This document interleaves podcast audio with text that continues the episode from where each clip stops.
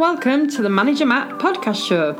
The show is designed to give you solutions to your day to day management and leadership problems.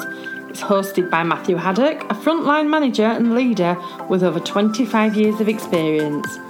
If you're ready, then let's get on with the show.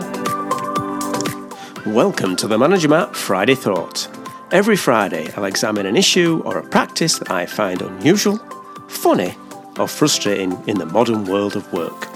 So let's get on with this week's Friday Thought.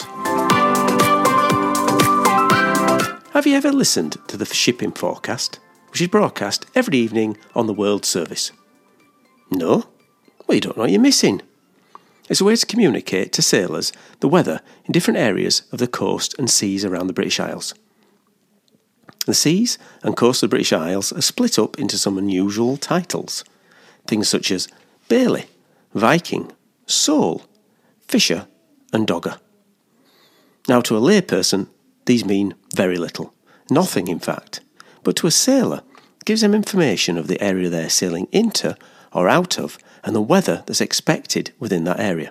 And that's pretty important if you're hundreds of miles out in the North Sea and heading straight for a gale. It's the same in business. How many meetings have you been in which the person on the other end of the line or across the table starts talking in some kind of code? Now, to you, it could be the shipping forecast for all you know. But I would say 50% of people on calls sometimes have no idea what acronyms are being used, but don't say anything, hoping that it'll all work itself out, or, which is worst, don't want to look as if they're being the only one in the room who doesn't know what the code is. You start thinking of the Emperor's New Clothes, don't you?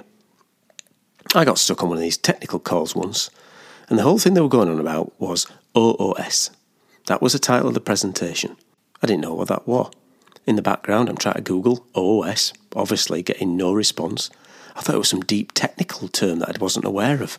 I felt like maybe I'd missed the plot.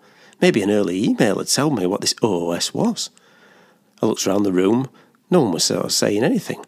But me being me, I thought I'll speak up. I said to the uh, presenter, Excuse me, really sorry, but what does OOS stand for?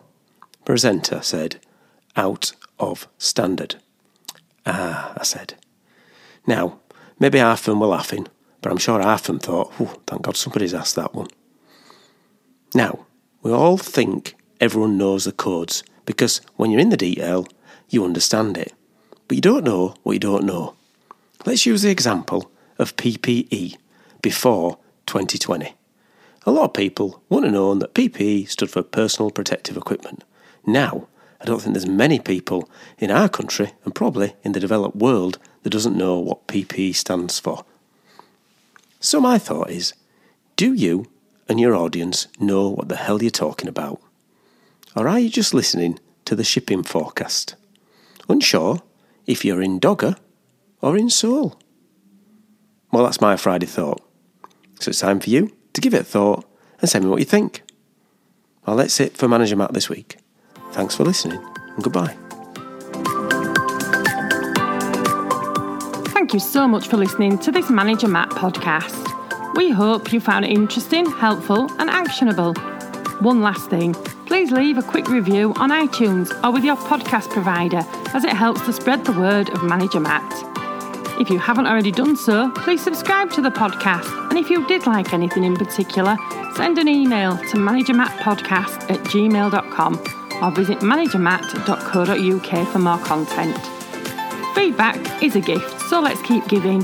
See you next week.